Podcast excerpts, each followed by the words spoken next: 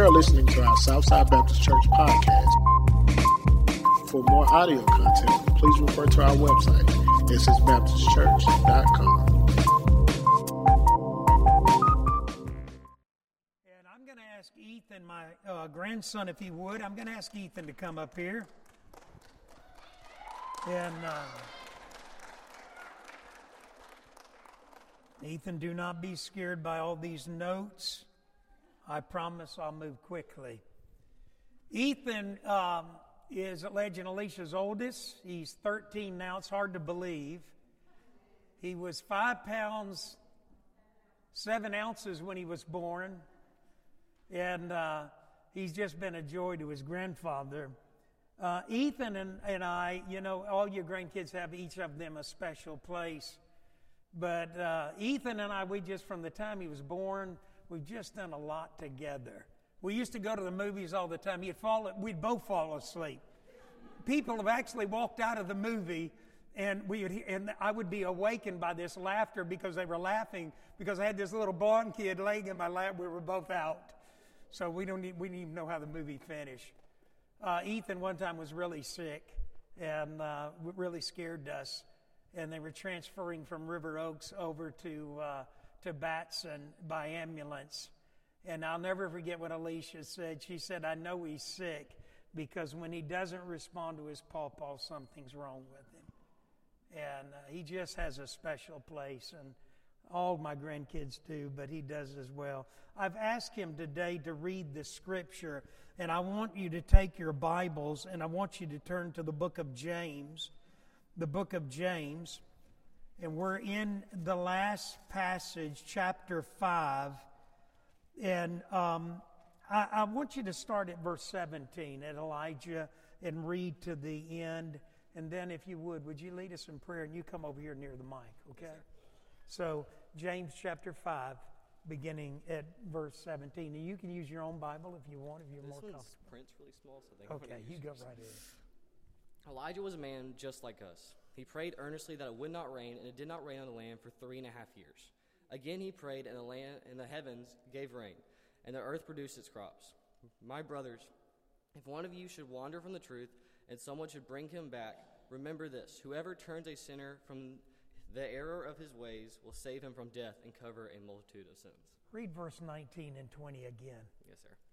My brothers, if one of you should wander from the truth and someone should bring him back, remember this whoever turns a sinner from the error of his way will save him from death and cover over a multitude of sins. Will you pray for us? Yes, sir. Dear God, I thank you for Southside. Lord, this church means so much to everyone in this room. They, God, you move in this place, and we feel it during the worship. We feel it during my pawpaw preaching, Lord, and I thank you for this. Lord, I pray that you will open our hearts to what you're about to say to us today. And I thank you for just the amazing movement of worship, Lord, that you will continue moving in this place. Pray all this in your holy name. Amen. Amen. And all God's people said, Amen. Okay, you can be seated. Now, I, I want you to keep that impressed in your mind. Ethan up here uh, reading before you, then praying for all of us, because that is important. I'm going to give you a word today. It's a very simple three letter word. It's the word raw. Okay, raw, like raw meat. R A W. Okay, now let me tell you outside, if I were, if I were going to die this week, this would be the message outside of a simple salvation message. This would be the message that I would want to preach before I died. So this, this message is critical to me, and that's why I wanted my grandson to be a part of it today. Now, the word raw stands for three, three words. It's, it's an acrostic that I want you to remember. R is going to stand for recognize, okay? Say that with me. Recognize. Um, say it again louder. Recognize. Okay, the A stands for able. Say that with me. Able. Let's say it again able. The W stands for willing. Let's say that together. Willing. Say it again. Willing. The R stands for recognize. The A stands for able. The W stands for willing. So recognize, able, willing. this word raw. Now, I want to tell you a story, and you've heard it before, but I want you to listen as if you've never heard it before.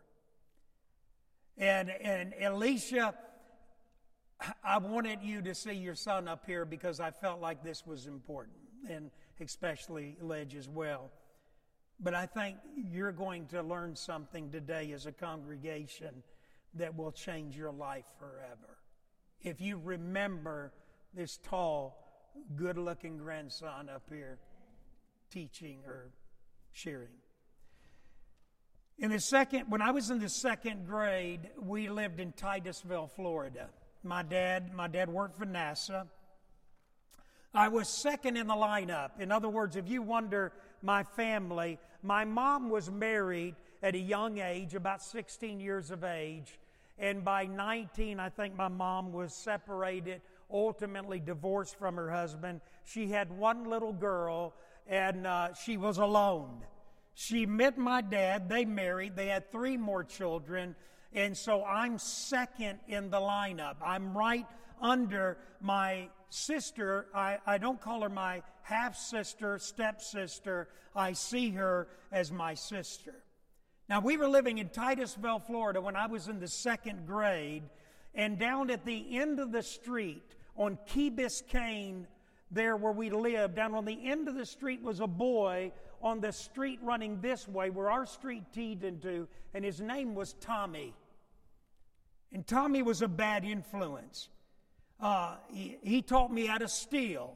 I, I, I stole a bag of peanut M&Ms from the five and ten cent store. He taught me profanity, four letter words that I used at the table one day, and my dad threatened to take me and give me a spanking. And he did remove me from the table after I let the second four letter word out. He taught me profanity. He taught me sexual perversion. He tried to get me involved in the second grade in sexually perverted behavior. He was a bad influence.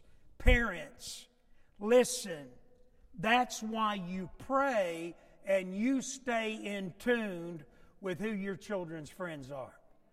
Now, you've got another challenge. It's no longer visible friends, it's friends on what? Facebook, Twitter, Instagram, social media type venues. Now, when I was a boy living in Titusville, Florida, I rode the bus. And one day, Tommy, this influence, he said to me, he said, Listen, wear your swimsuit under your school clothes and we'll go swimming. So I did that. We rode the bus together. We got off the bus. I was a stocky kid, a stocky, healthy kid. Um, and my parents had no idea what I was doing. They had no idea at that point of Tommy's influence on my life. We grabbed our bikes once we got off the bus and we rode to a place called Coquina Pit. Now, coquina is a rock shell. It's, it's, uh, it's, it's almost like a coral type uh, material. And it was called coquina pit because it was, uh, it was made up of this coquina rock and it had this blue water, and it was the kind of water that you could see through. And I, I could stand in it and see my feet. Now, Tommy went across Coquina Pit, across this small lake, just a little small place, this chasm. And when he got to the other side, he kind of raised his hands as if he were daring me to do the same thing. Now, Tommy then swam back across to my side. And he began to taunt me, began to say to me, you know, uh, hey, you do it now. Swim to the other side and come back. Now, let me tell you, I couldn't stand a, a dare. So uh, I left the bank and I began to go across that chasm, dog paddling my way across, my feet moving frantically when all of a sudden I got to the middle of Coquina Pit and I put my foot down and there was no bottom. At that moment, my feet, my hands, I can see this 61 years later. I can still see it vividly playing in my mind. And I'm dog paddling desperately. And my feet now, and fear and panic is beginning to come over me. And finally, I, I, I get scared. I swallow my first gulp of water. And in that moment, I'm drowning, I'm dying. I scream for Tommy. Tommy gets on his bike and runs. He's scared. I go down. I can see this. I can see this in my mind. The blue waters, the sun was glistening down through the waters, and I'm doing this just like I was doing a moment ago, praising. I'm, I'm doing this, a second grade, seven year old kid in that moment, and I'm dying. I was afraid. Sun was glistening through the water. It's vividly recorded in my mind. I was dying. There was no hope. I was descending to the bottom. It's going down. See it. Still see it. See my hand up. And in that moment, it's interesting because in the series, The Chosen, when Peter's sinking, it shows the hand of Christ, Jesus, coming down and lifting Peter up out of that water when he was walking on water. Nobody set me on water, and it wasn't the hand of Jesus. But in that moment, a tan hand, a strong hand, reached down. I can still see it. And it grabbed my hand, and it lifted me out of that water like I was a rag doll. Just lifted me up and grabbed me and threw me on those shoulders coughing and sputtering. In a single motion, a Seminole Indian, an 18 year old senior, my sister said she thought she knew him, but she wasn't sure. His hair was coal black. And I'll never forget that back. It was triangular in shape his hair, he was an Indian, his black hair flowing down his back. And I was wrestled. I was just literally hanging on now for dear life as he swam this chunky little seven year old, spitting and sputtering, coughing little boy across that chasm. And he set me on the other side. I want you to listen. Had he not recognized that I was drowning. Had he not been able physically to rescue me, and more so, had he not been willing, Sheila would not be sitting here. Amy, Sam, Judah, Canaan, Issa, Kate, these are my grandchildren, Emily, Emma, Grace, Emma Grace, Sophie, Ledge, Ethan, Caleb, Titus, Jeffrey, who led the worship, Silas, August, Aaron, Elizabeth, Ethan would not have been standing here. They would not exist. All depended on a young 18 year old Seminole Indian who just happened to be there who recognized a drowning little boy who was able to pull him out of the water without going down himself, and he was willing. And all around you and I are men and women, boys and girls who, are dying. They need somebody to recognize it, somebody that's able, and somebody that is willing. I walked into Walmart yesterday and, I, and, and, and as I walked by, I, Sheila was returning something. So I'm walking down the aisle, and there's a man and a woman and a child, a little girl, and the little girl's being drug along. And the man looks at her and he says, That's the problem with you. You just kiss ass.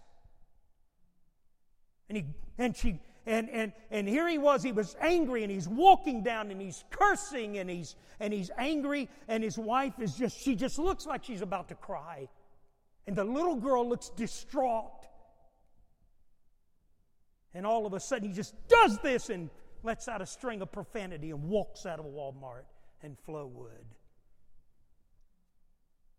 And I looked at that little girl.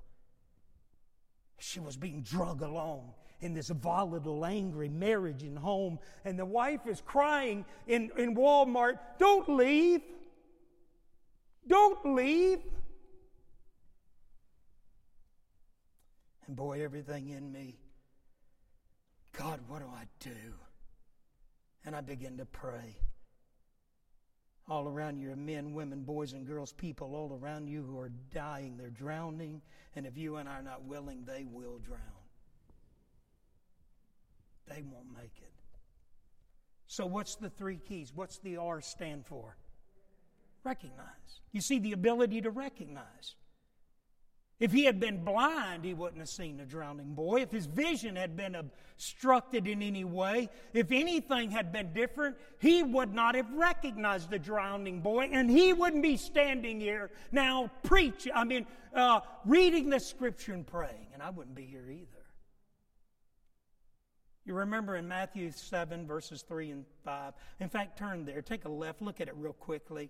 In Matthew chapter 7, look what Jesus said because it's a key to recognizing recognizing hurting, broken people. Look at what he said in Matthew 7, verse 3. Why do you look at the speck of sawdust in your brother's eye and pay no attention to the plank in your own eye? How can you say to your brother, Let me take the speck out of your eye when all the time there's a plank in your own eye? You hypocrite. First take the plank out of your own eye, and then you will see what? clearly to remove the speck from your brother's eye. Had he had a splinter in his eye, a beam in his eye, he could not have seen. You may say, well, what does that mean? You know, Jesus said this. He says, You and I need to be careful that in the attempt to straighten everybody else's life out, looking for splinters, we forget that there is a beam in our own eye. Do you know what I think he was saying? So often we see in others what we don't like in ourselves. But he could not have seen, and you can't see if habitual willful disobedience is a way of life for you. If you're living your life in sin, closet sin, if you've got a habit, if you've got a sin, if you've got something the enemy's using constantly to cloud your vision, then my friend, other people will pay the price. Satan's biggest tool in you and I accomplishing James 5 19 and 20 is this it's distraction. Thank God there wasn't Facebook, Twitter, and Instagram when this high school kid is there at Coquina Pit who just happened to be going by. Thank God he didn't have a smartphone. I would be dead. And every name that I read to you Amy, Emily, Ledge, Jeffrey, Sam, Judah, Eden, Cain, Issachar, Elam, Parker, Rose, and Zeke. Emma Grace and Sophie, Ethan, Caleb, and Titus. Silas, August, and Aaron, and Elizabeth would not be here on this earth. Had he had a smartphone, I would have drowned. Satan's biggest tool so often in the broken, hurting people that are all around us is that we are too distracted by our phones, by playing games, by looking at Facebook, that we build, we have no relationships with nobody, and we communicate to people that we don't have time for them. And that's not just about smartphones, it's about your job, your education, your materialism, your stuff can keep you so blinded that you don't see the hurting people around you. You know, I wrote this down. Do you care about your brothers and sisters in Christ enough to confront them when you see them in a bad place? Let me ask you this perhaps not, but what about your spouse, your children, your grandchildren? I, re- I received a call one time from a deacon. He said, Can you meet me at this house? I said, Yes. I said, What's going on? He said, Well, so and so committed suicide. I said, What? He said, he, he went and he sat down. He went to the home of his brother, sat on the front porch, put a shotgun in his mouth, and killed himself. And he said, I need you to meet me at the home. The family's on their way there, and you've got to stop them. So I get there, and I'm standing out there, and I stop his brother and his family. I said, You can't go no farther. You can't go. What's wrong? You can't, you just can't go. Just go. And there were other men that were a lot stronger than he was, and they literally physically took them away. And then I went to the scene where law enforcement was now there. They were waiting on the coroner, and a man had shot and killed himself. If you've never seen anything like that, you have no idea. We helped them load the body, and then we had the task of cleaning up the front of that house the porch, the walls, everything. We had to wash it all down. And then we had, after that, we, me, and, me and this man, we painted. We painted the house, the whole front of that house. When we got through, you couldn't even tell it had ever been anything there, that an accident had never taken place.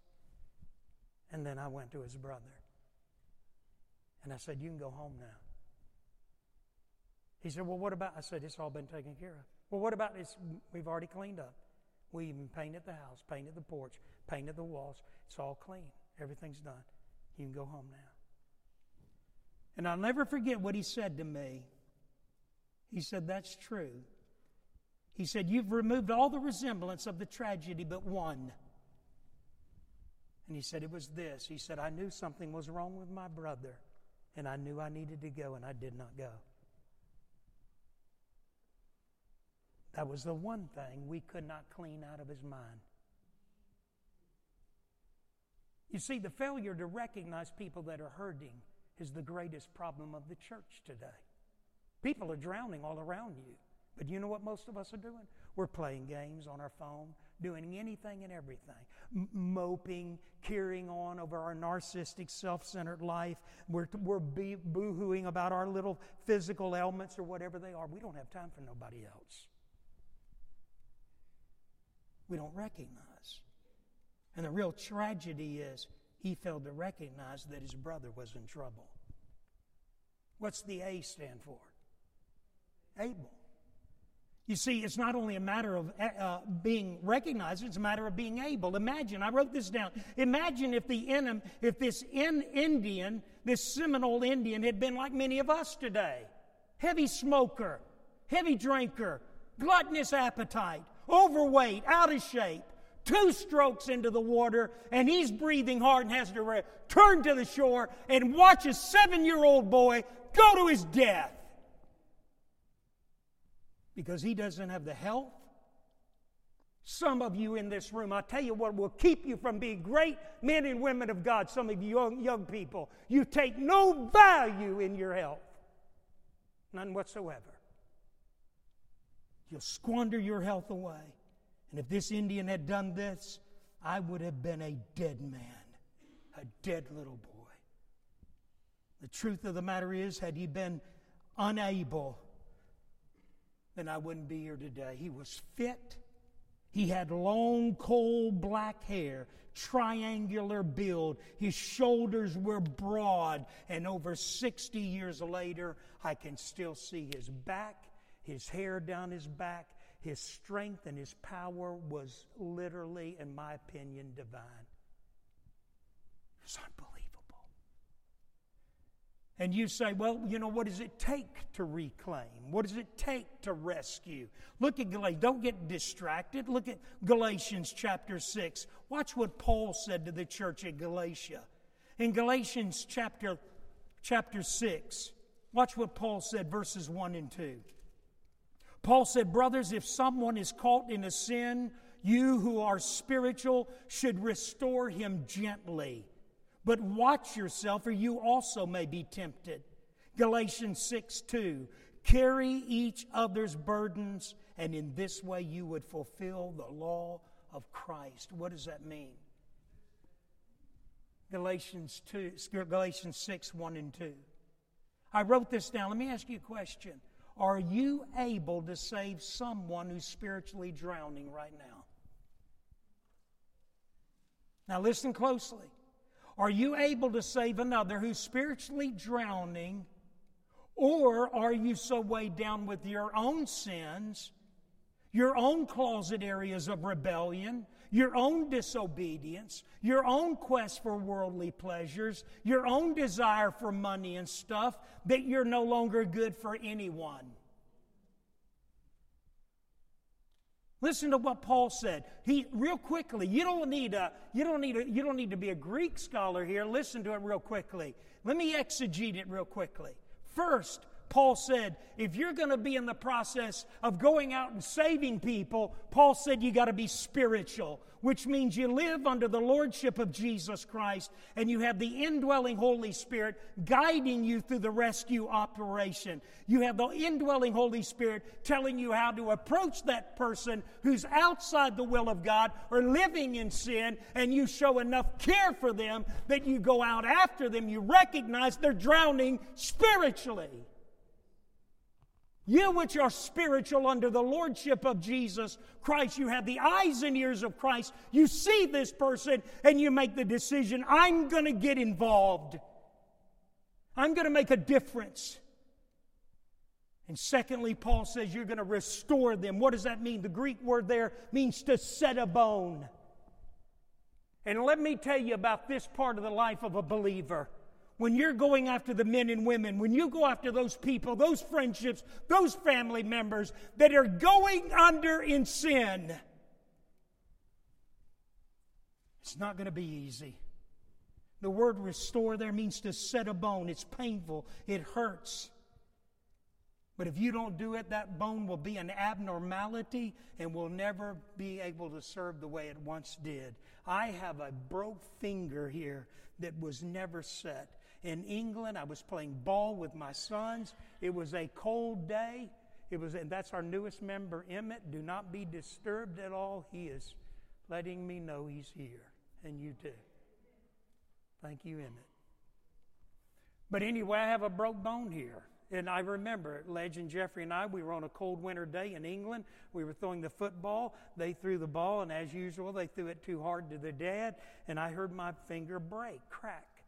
And to this day, it's crooked. It's an abnormality. It doesn't work exactly right. When it's cold, it hurts. If you and I don't set, restore, set the bone of a broken member of a body, uh, of a member of the body of Christ who's outside of the body of Christ living in sin and rebellion, then my friend, they will be an abnormality to the body of Christ and they'll never function the way God intended them to function. And listen to what he says. My, he says, My brethren, brethren, count it all joy. Well, he says this. He said, where, where am I at? He says this real quickly Brothers, if someone is called into sin, ye which are spiritual, listen, restore such a one, what? Thirdly, in the spirit of meekness, considering thyself, lest thou also be tempted. And the spirit of meekness means this.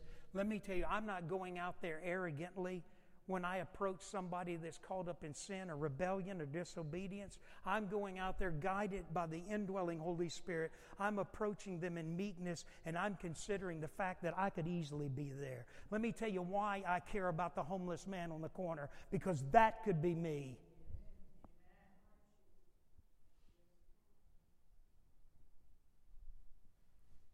Considering thyself selfless, thou also be tempted. The table could be turned. I could be that the, the homeless man who lived on the frontage road down here on the interstate, who went up, we went up under there. Magazines looked like we were in a dental office. His bed was made and tucked under his off. There, were, there should have been a chocolate on the, on the pillow. It was clean and immaculate, far cleaner than some of your homes. Living under a bridge, how did you get here?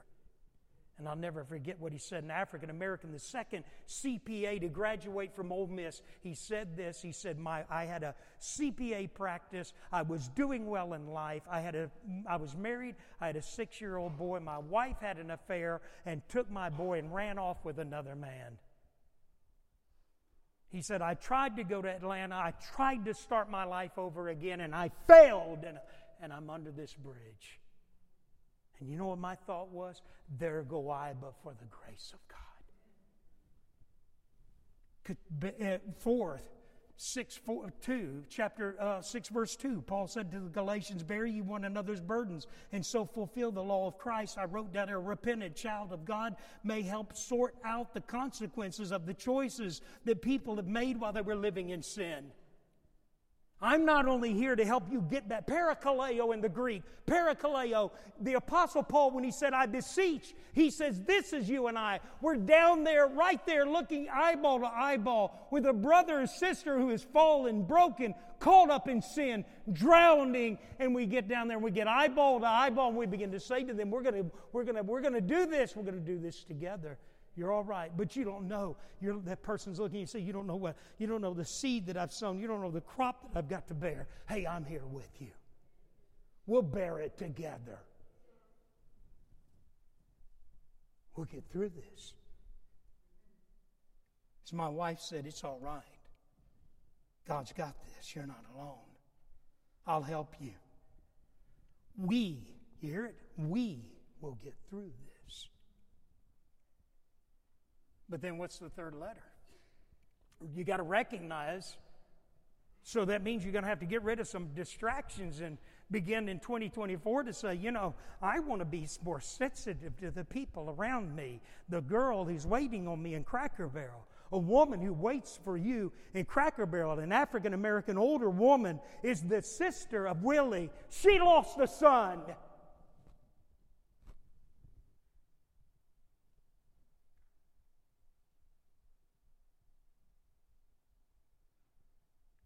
She doesn't need for you to come in in a narcissistic, arrogant, self centered attitude as if you're here to wait on me.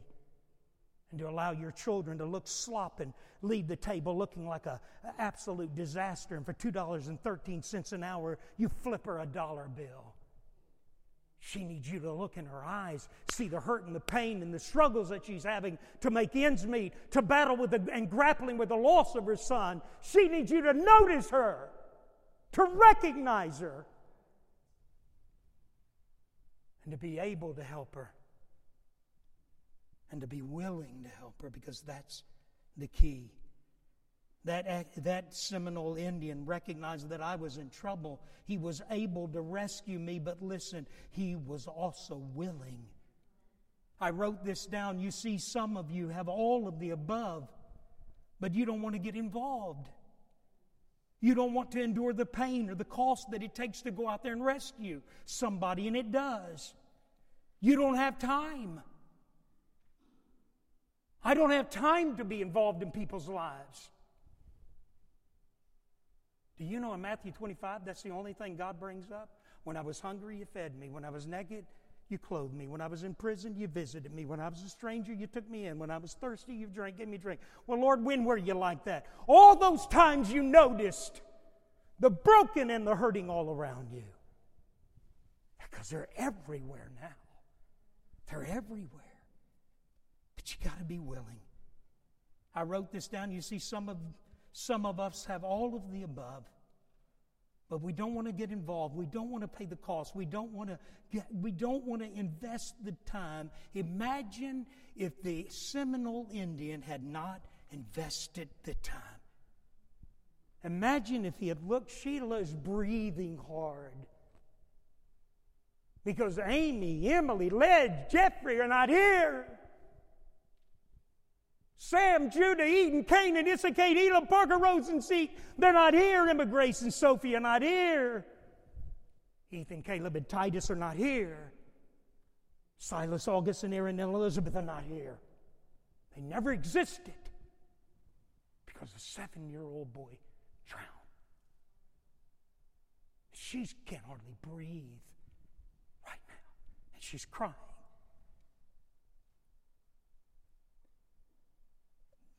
Imagine Ledger and Louise.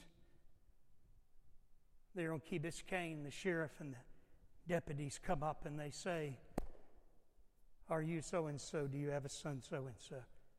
We're sorry, but your boy drowned over here in Coquina Pit a little while ago. And later on, when an interview's done, there's a Seminole Indian said, You know, I thought that boy was drowning. I knew he was drowning but I had somewhere to go. I didn't have time. Tell that to God one day. I may fail in a lot of places, but let me tell you one thing I do. He's a wise. Sheila tell you they're compassionate. We're coming here on Wednesday night. homeless man, dirty, filthy man standing down there at the first, first light, holding a little placard. I said, I said, roll down your window. Sheila was on the phone. She said, we talked to him before. I said, I don't care. I said, roll down your window.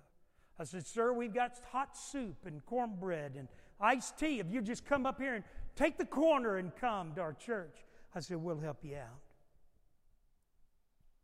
Sheila said, and Sheila's by far uh, an unbelievably compassionate person. She said, Well, he won't listen, he won't come. I said, Maybe this time.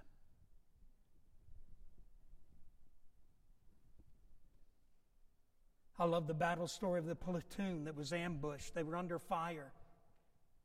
One single soldier laying out there in the open, bleeding to death. A friend of his, they had all taken cover. A friend looked at the sergeant and said, Sergeant, I want to go after him. I want to go out there. The sergeant says that you, will get, you'll be killed. You can't do that. The next thing the sergeant realized that that that, first, that private went running out into the field and he watched that private down there next to his bleeding friend and he and he and he was there with him and the shots were firing. And he was there. And then all of a sudden he got up tears were streaming down his face and he ran back while they were trying to fight off the enemy and give him cover to get back. When he came back down into that foxhole when he got back down in there the sergeant looked at him and said private do you think what you did was worth it And that private looked with tear stained eyes. He said, Yes, sir, because when I leaned down at the, my friend's side, he smiled and he said to me, I knew you would come. I knew you would come. Some of you have family, some of you have friends, some of you work with people that are dying. Some of you students are going, you're sitting in a classroom of broken, hurting lives, and you don't have time and you don't care and I wonder whether He's saved at all.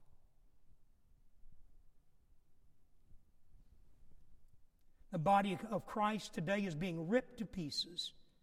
And for most of us in this room, we're content to sit in the foxhole, watch TV, eating ourselves into oblivion, apathetic indifferent to the broken and the hurting of our society. And it's worse than ever. Every mask usually says somebody's scared.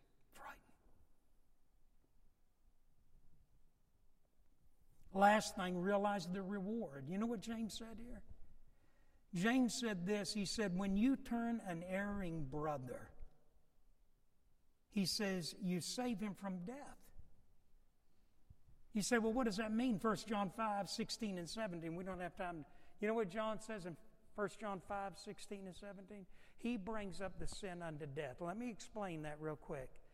That's when the child of God is living in such defiant disobedience and rebellion, and they are so grieving and quenching the Holy Spirit, as Paul said in Ephesians 4 and then in 1 Thessalonians 5. They are grieving and quenching the Holy Spirit so that finally God says, Come on home. Adrian Rogers said it's like this you take your child, you take your old junior, you take your baby, I don't mean you junior. You take your little boy, you take your little girl to the party, take your little boy to the party, and you say, now listen, now when we get to the party, don't pull nobody's hair, don't trip anybody, don't eat the cake, run your finger through the cake, don't do any of these things, because if you do that, we're going home. You get the kid there, and he's no sooner out, he's pulling a girl's pigtail, she's crying, and you look at him and say, I'm, I'm, you keep it up, I'm taking you home. And a little while later, he's over there, he runs his finger down the cake before it's ever been cut. I told you I'm going to take you home. And then finally, he does one more thing. You say, finally, you finally say, come on, what's going on. You, hey, listen to what a parent says. You're not going to embarrass me by how you're behaving. Just come on home. God says, I'm not going to let you do that. Swindoll said this, Chuck Swindoll said this. He said the first result is that the straying saint's soul will be saved from death. Now listen to this. The word death could mean that if the if this individual has not turned back to the Lord, listen, he or she may have died under divine discipline. In other words, God will just take you out. Come on home. It's a bad way to get to heaven, isn't it? But listen to what he goes on to say. But he said, It is more like, however, that James means death in a metaphysical sense. Listen to what he says, and I'll close in a moment. Stay with me. When we turn straying saints back to the Lord, listen, we rescue their souls from death like existence of loneliness, bitterness, anguish, and guilt. In other words, listen to this. You're rescuing them not from a physical death, you're rescuing them from what almost is a spiritual death. They don't have the presence of God in their life, they don't have the provision of God. Their lives are just absolutely being lived spiritually in misery. I think I'd rather go to heaven than live like that.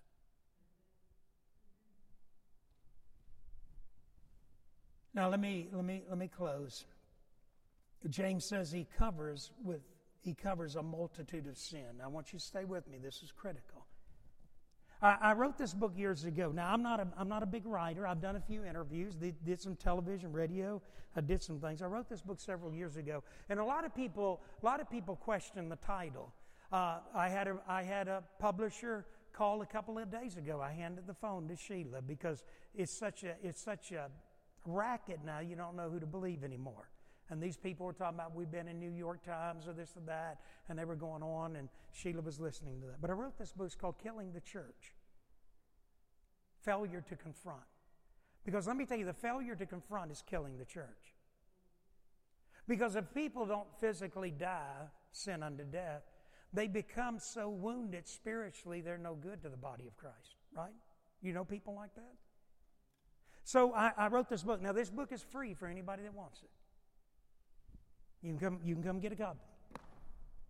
But I, I, I, wrote that book, and let me tell you, in this book, I, I, tell something. You remember the you remember the Christmas movie "It's a Wonderful Life." You remember uh, Clarence the Angel, and you remember Jimmy Stewart, who plays this character who's just at the end of his rope. What is he getting ready to do at the beginning of the movie? He's getting ready to kill himself. He's going to jump off the bridge, kill himself. And he makes this statement. He said, I wish I'd had never been born. And you know what God says to the Clarence the angel? He said, Let's let him see what life would be like had he never been born. And you know what God did? He took the thread of Jimmy Stewart's character, he took it completely out of history. He removed it, threw it away. And he allowed Clarence to show a world, Pottersville, you remember? He allowed him to, to, to, to see what the world would have been like had he never existed. Now, I want you to stay with me. I don't even want you looking at Jeffrey. I want you to stay with me here. You're not going to be a pin up when you start confronting people and telling them that God loves them too much to live the way they're living. You won't be. But I want to ask you a question. Just like me telling the story of It's a Wonderful Life and Jimmy Stewart's life and how it affected, I want to ask you a question. I want you to put your thinking caps on, really think. I want everybody to stop. I want everybody to stop. I don't want you to write. I want everybody to stop. I want you to look this way. I want everybody to look this way. Stop, look this way. If you don't look this way, then leave. Because this is critical. Is there a sin or an act of rebellion or, or a chapter or is there something in your life that you think every once in a while, I wish I could go back and remove that. There is in my life.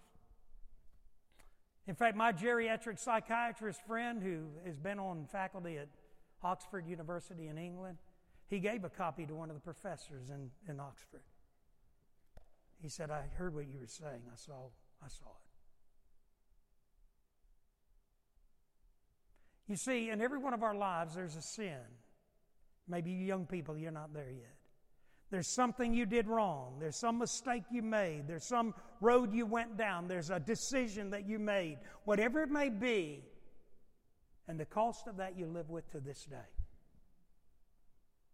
But imagine had somebody loved you enough to confront you and say to you, I'm not going to let you go down that road.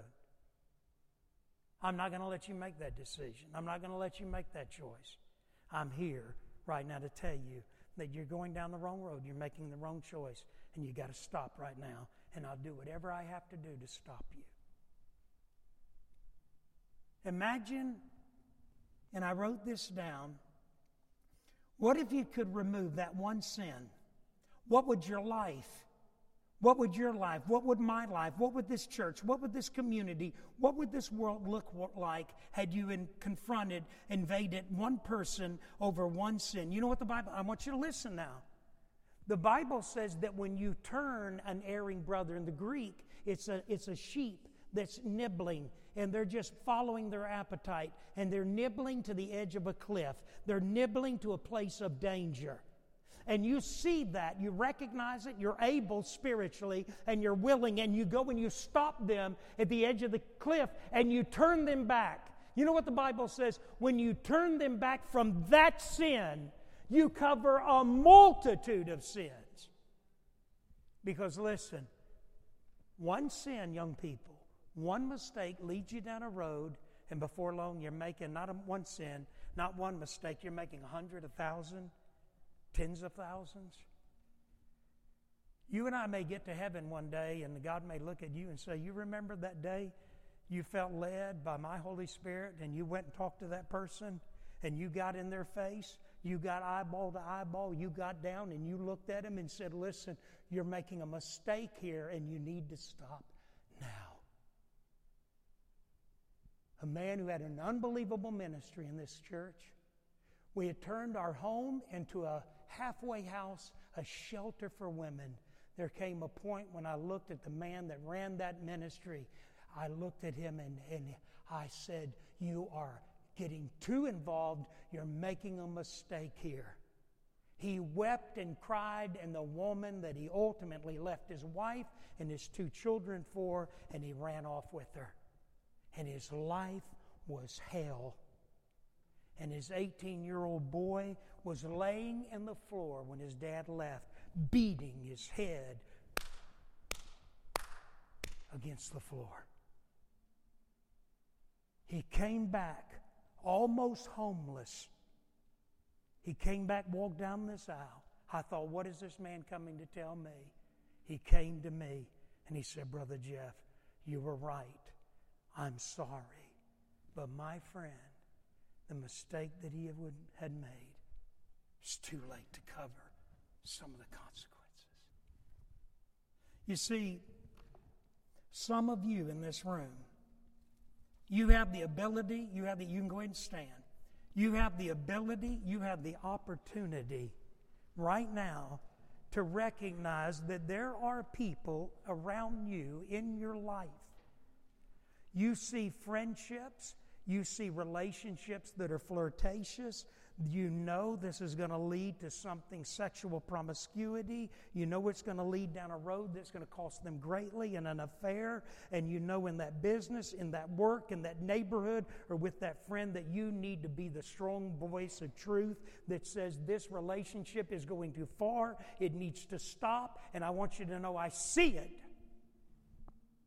Some of you in this room, you, you have to look at somebody and say, Listen, I know you're covering it up. I know you're gargling and you're doing everything you can, but you have an alcohol problem and you're holding it in the closet and you think you're keeping me out of it, but you're not. There's some of you in this room, you're caught up in an addictive behavior in the area of pornography, and the people around you know that, and somebody needs to say, Listen, I'm not going to let you go down that road. I told a pastor I told a pastor, I said, listen to me. I said, the feds will dupe you, trick you, and pull you. And once you go down that road, before long they'll have you in child pornography. And a man hung himself on that house over there because he caught, was caught with child pornography.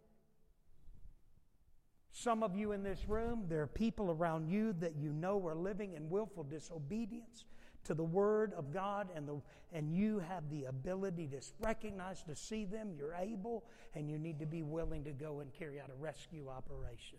I can't let you do this. They may never be your friend again. They may write you off, and I could give you a notebook full of them that have written me off. But in heaven,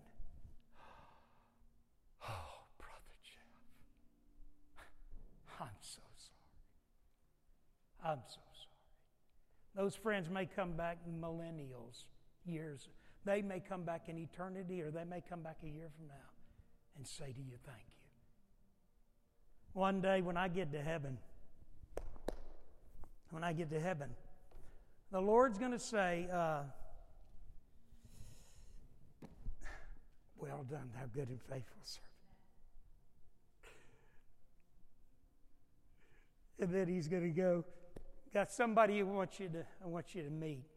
And Ethan, you, you'll get to meet him too.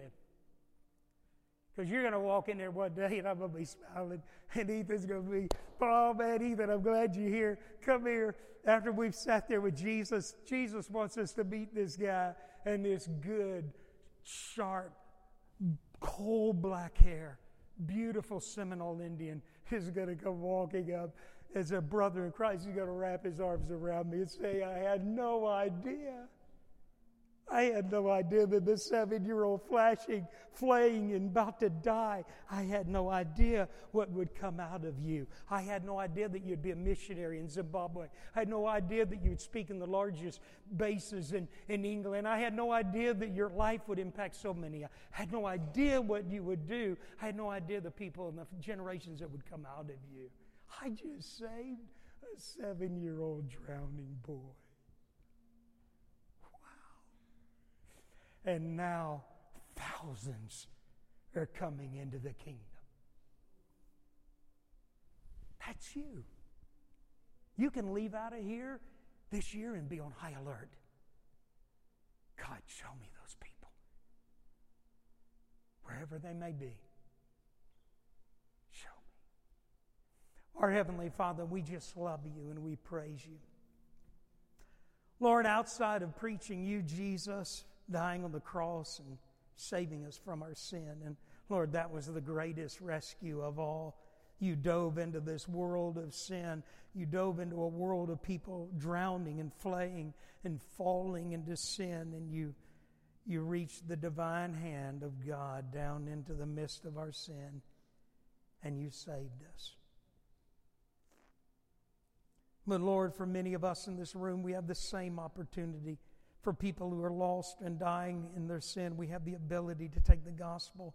For others in this room, there are people that we know they're living in disobedience and defiant disobedience, and we need to go to them and say, I can't let you live like this. I love you too much. So, Lord, help us be about the kingdom's work.